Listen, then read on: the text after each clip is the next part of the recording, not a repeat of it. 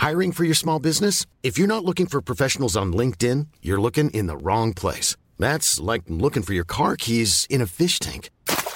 LinkedIn helps you hire professionals you can't find anywhere else, even those who aren't actively searching for a new job but might be open to the perfect role. In a given month, over 70% of LinkedIn users don't even visit other leading job sites. So start looking in the right place. With LinkedIn, you can hire professionals like a professional. Post your free job on linkedin.com slash spoken today.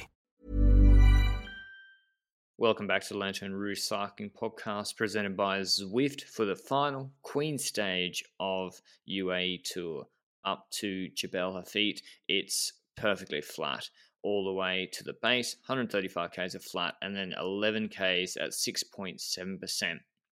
Last stage we have, I think, in the Middle East this year, and not as hard as Green Mountain, but it's a harder climb than Jebel Jais in earlier in the week. The GC standings before the stage were Pogacar on top, 14 seconds ahead of Vlasov, 17 ahead of Yates, with Almeida, Powless, Bilbao, etc., all around 50 seconds plus behind. Uh, but yeah, nothing really happened, Benji. What about Alpecin? And the, did Strakov end up getting in the break? I wasn't watching. Strakov didn't get into the breakaway. We had an Alpecin rider in the break, though, Gianni Vermeersch. Uh, I didn't see the initial part of the stage, so I can't say if Strakov even tried to go in the breakaway, whether Alpecin controlled him or nothing like that. I was kind of surprised to see Mørkøv in the breakaway. I don't see any point of having Mikkel Mørkøv in the breakaway today. Perhaps he just wanted to go on a bit of a ride in front, together with the likes of Kaden Groves, Joris Nieuwenhuis, Daryl Impey, Schwarzmann. Like most of these riders, there's no point of being in the break today outside of just, I guess, exposure. But does exposure matter for a World Tour team at this uh, race? I I'm not so sure to be honest. But UAE was the one controlling in the peloton for a lot of this race, keeping the breakaway on its leash. We even had Ackermann uh, working for uh, Pogacar here throughout the race. But in all honesty, the entire control was done by that team. And the climb was starting with roughly, I think, 10.8 kilometers from the line is when uh, the climb starts. A more selective climb, like you mentioned, as Jebel Jais. And it was once again the likes of UAE that was uh, doing the tempo. And did you feel like uh, you were surprised when Konrad moved to the front to try and take over from UAE for a bit?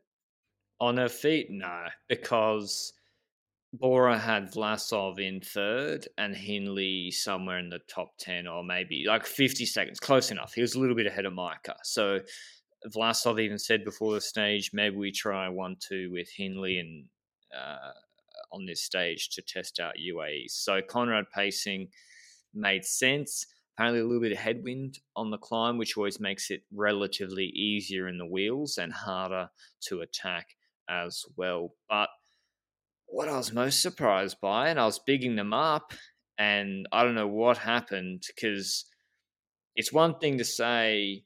I said that I thought Hirt and Taaramäe could put Pogacar and a lot of people under pressure uh, based on how they went on Jais, based on how they went in Tour of Oman. They got dropped from a group of 30. So maybe they just had a bad day. I don't know. I don't know what happened. Uh, I just thought they'd be way better. The Waspakila don't add up. But Bennett Benji, when he took over from, or who took over first? Was it when Konrad pulled off? Was it Majka attacking? I feel like Bennett paced for a tiny bit before Majka yeah. did that uh, move. So it kind of the Majka move was in between Bennett pacing, but like Bennett pacing today actually did more damage than on Jais. So shout out to George Bennett for uh, doing a great job in the train today. We had we felt like on Jais it wasn't the best pool, and now it's actually a proper pool that actually damaged people in the group. So, uh, yeah, that was cool to see. Good that he's part of that train and can actually uh, perform in that aspect. And then Majka was doing a bit of a move that I don't know. The situation in the group was that Plapp was still there for Adam Yates. We had some people suffering at the back already uh, of the 20 people that were left, basically. An Astana rider off the back every single time, but was able to come back a few times. And then Majka made the move knowing that he still has Almeida and Pogacar in the group. And I think the reasoning behind Majka making a move there, a little attack, is to see whether Plapp is going to start pacing or whether Yates reacts directly. And based on that, they can see what they do in the future, you know? But what do you think was the reasoning behind the move? Yeah, kind of testing out because as I said, Vlasov was like, we can try Hindley 1 2. Hindley didn't respond. And I was like, if Hindley was feeling good, like on Jebel Jais, he responds to that. micro attack, and no one really responded except Plapp pacing Yates back. So I think that was a pretty big tell for UAE that Bora didn't have it, and and they didn't. So it was really going to be with Intermarché gone, whether Yates could get any separation from Pogacar, and with Lucas Plapp doing a he's doing a time trialist climb where he's just sitting in the wheels trying to hang on, but he couldn't do not his fault. This is quite steep here.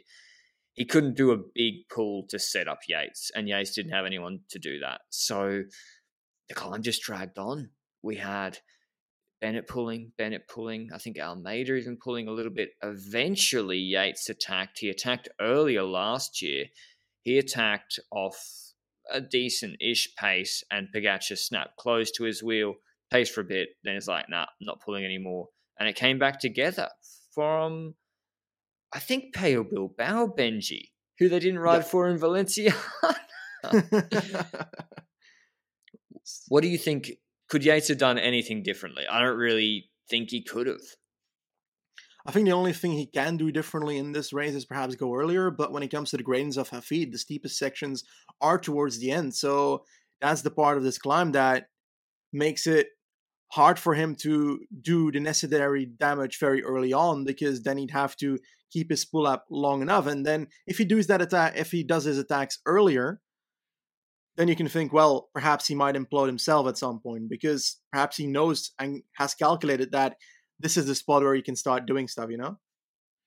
Yeah, I just if you don't get Pogacar off the wheel in the first 15 seconds, and Yates struggles to that because is more explosive, and then he's sitting in the draft on a headwind, he has you have to be so much better than him to be able to then drop him off the wheel. So with no pace being set up, I don't know, it's tough for Yates, and the gap was smaller.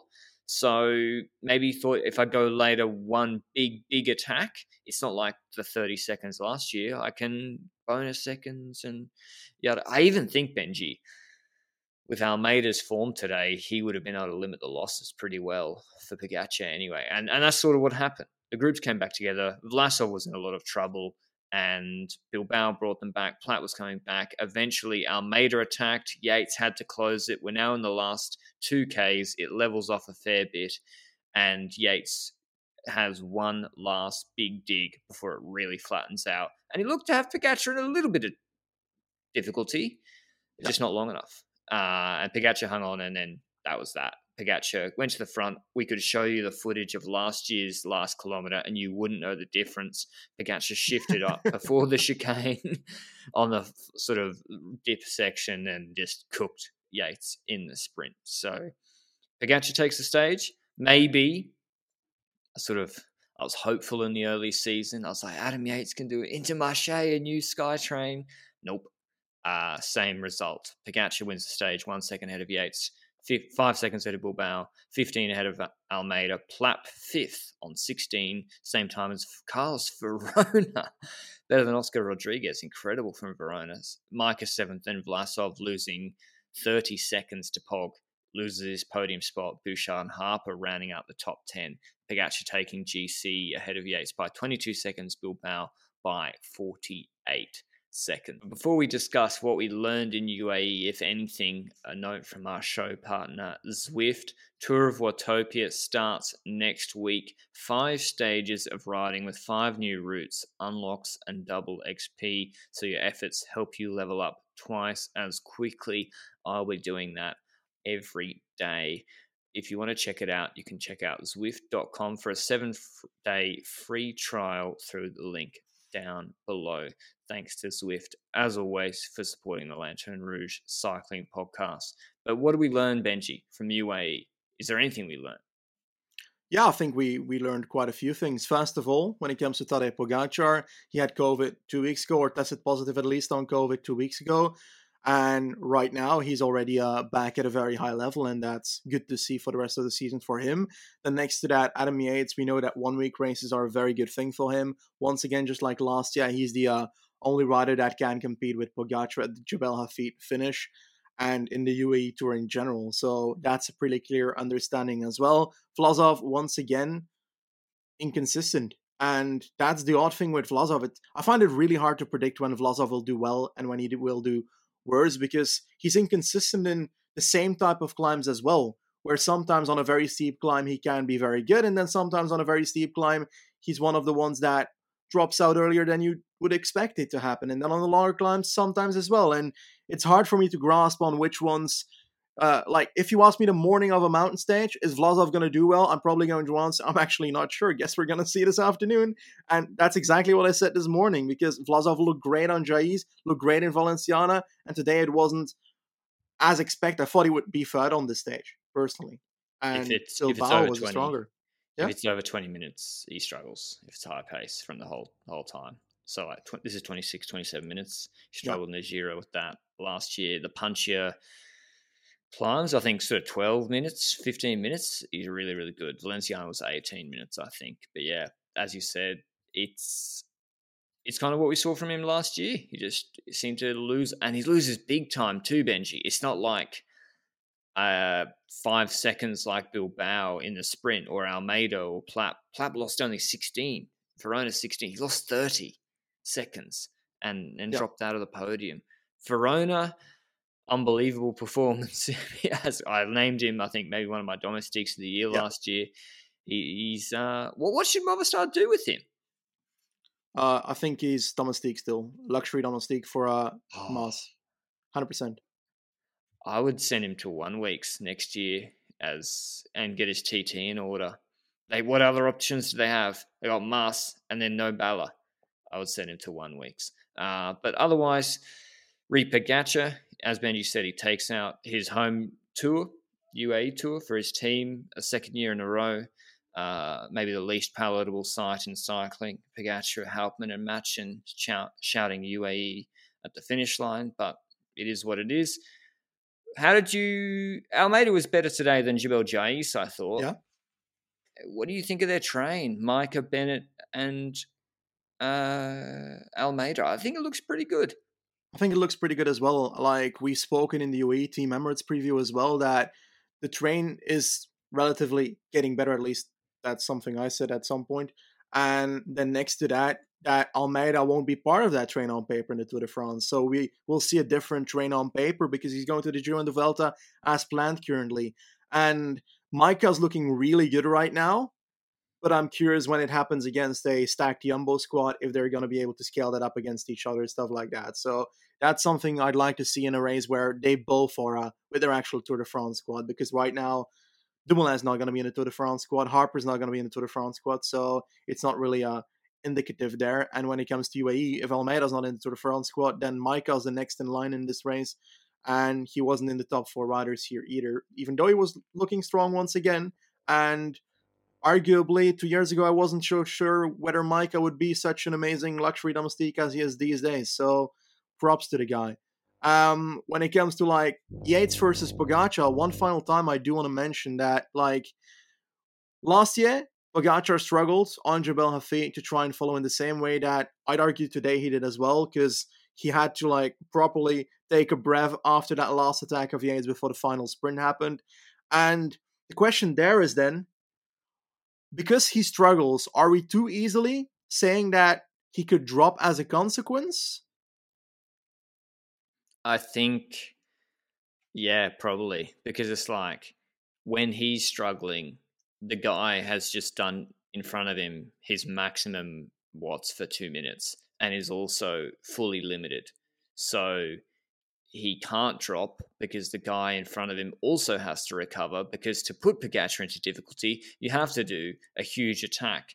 And yeah, also Jebel Hafeet is a little bit warm, but they don't do any calories beforehand. So I do think though, you know, Yates is pretty much on his own on this climb. He he had to do what he had to do, didn't have anyone really setting the pace. What if it's Jonas and Pogacar, uh, Jonas and Roglic, and Roglic attacks, or Jonas attacks, Roglic sits in Pogacar's wheel, and then he counters when Pogacar wants to rest. And that's what I thought. I thought Bill Bilbao would get up the road. The benefit for Yeah. Here was it was his teammate countering. And then he got to sit on Yates' wheel while Yates closed it. So, yeah, Yates kind of got worked over. But yeah, like, what do you think? Do you think just because we see Pogacar having to try sometimes, we're like, oh, he's about to drop? The thing is, like, I think the aspect with Pogacar is that we only see weaknesses from him like seven, eight times per year, five times per year, or even less at some points. And as a consequence, we're like, okay, we're looking for the slightest of vulnerability to be able to see whether a Grand Tour could be a challenge because we want to have a very like close race at the end of the Tour de France, stuff like that. We want to have Yates versus Pogacar being a clear battle on Jebel Hafeet, not an easy ride for Pogacar to victory.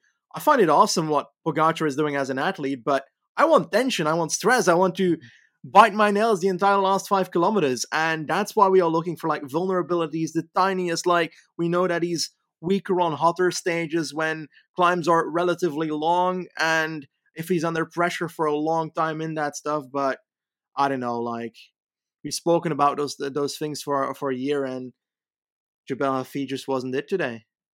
And it's you know our methodology or being like, oh, how can you drop Pogacar? Oh, just do like six point four watts per kilo for twenty minutes in the heat with your domestic, setting it up. Like that's it's not like you can't just oh, you can write that on the board on the bus. like you can't just it doesn't just happen. And Intermarché, I thought would help Yates, so that's how I. But yeah, Pogacar takes out another UAE tour. His next race, I think, is he crossing Roglic Path? Not really, only at Liège. Tirreno. Okay, so he's doing Tirreno Adriatico. The I would say the stronger GC field is actually over in Paris Nice. He is against Lopez uh, there on the provisional start list. I mean, okay. You said it the other day. where would Remco finish on the climb today? Where where would he finish on the climb today? Yeah. Top five? You think? Yeah. Okay. Fifth. I mean, Luke. To be honest, Luke Plapp. like that's Plapp finished fifth, so we, we Remco probably should be finishing with Plapp. So yeah, that's not a hot take. That bad. But, but yeah. um. Oh, that's my last question, Benji. Sorry. Okay. Okay. Did Luke Plapp not doing his TT on the TT bike really fuck over Ineos more than we thought? How close did he finish today?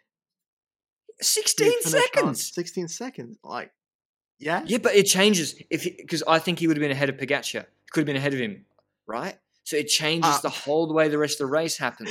then UAE have to try drop him, and Yates can sit on Pogacar. Yeah, it's it's an extra aspect to the race. You're right, but I think that he would would have needed to be a bit better today to be able to may have that influence.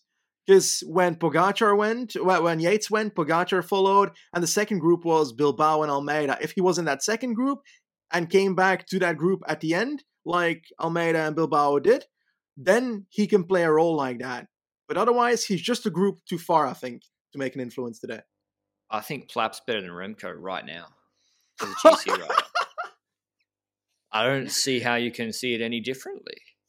Get him yeah. on a TT bike. and I think, honestly, Plapp and uh, what's his name? C Rod, no longer Godriguez, send them to the Vuelta in the TTT. I challenge you. I challenge you to put that on Twitter directly after this podcast. Mate, do you think I care about my online persona. I'll do it straight afterwards. well, now that I've said I have to do it. Okay. Um, my quest to turn into the Skip Bayless of the cycling world. Listen, it gets engagement. Anyway, we've gone off the rails. We've got to go watch on Luke. Luke Plapp, though, he's better than oh. GC Rod. Okay. Thanks for listening. As always, hope you enjoyed it. Classics are starting. We'll have Fornadesh on loop in a recap later this evening. And ciao. ACAST powers the world's best podcasts. Here's a show that we recommend. The Real Housewives is a guilty pleasure for most, but if you're looking to not feel guilty about that pleasure, tune in to Everything Iconic with me, Danny Pellegrino, where I break down all the messy moments and behind the scenes antics of Bravo's popular franchise. And on Everything Iconic, I also interview celebrity guests like Kelly Ripa, Keke Palmer, Drew Barrymore, Cameron Diaz, and more about their guilty pleasures, their past work, and so much more. So if you're pop culture obsessed and find yourself watching way too much reality TV like me, tune in to Everything Iconic with Danny Pellegrino wherever you listen to podcasts. ACAST helps creators launch, grow, and monetize their podcasts everywhere. ACAST.com.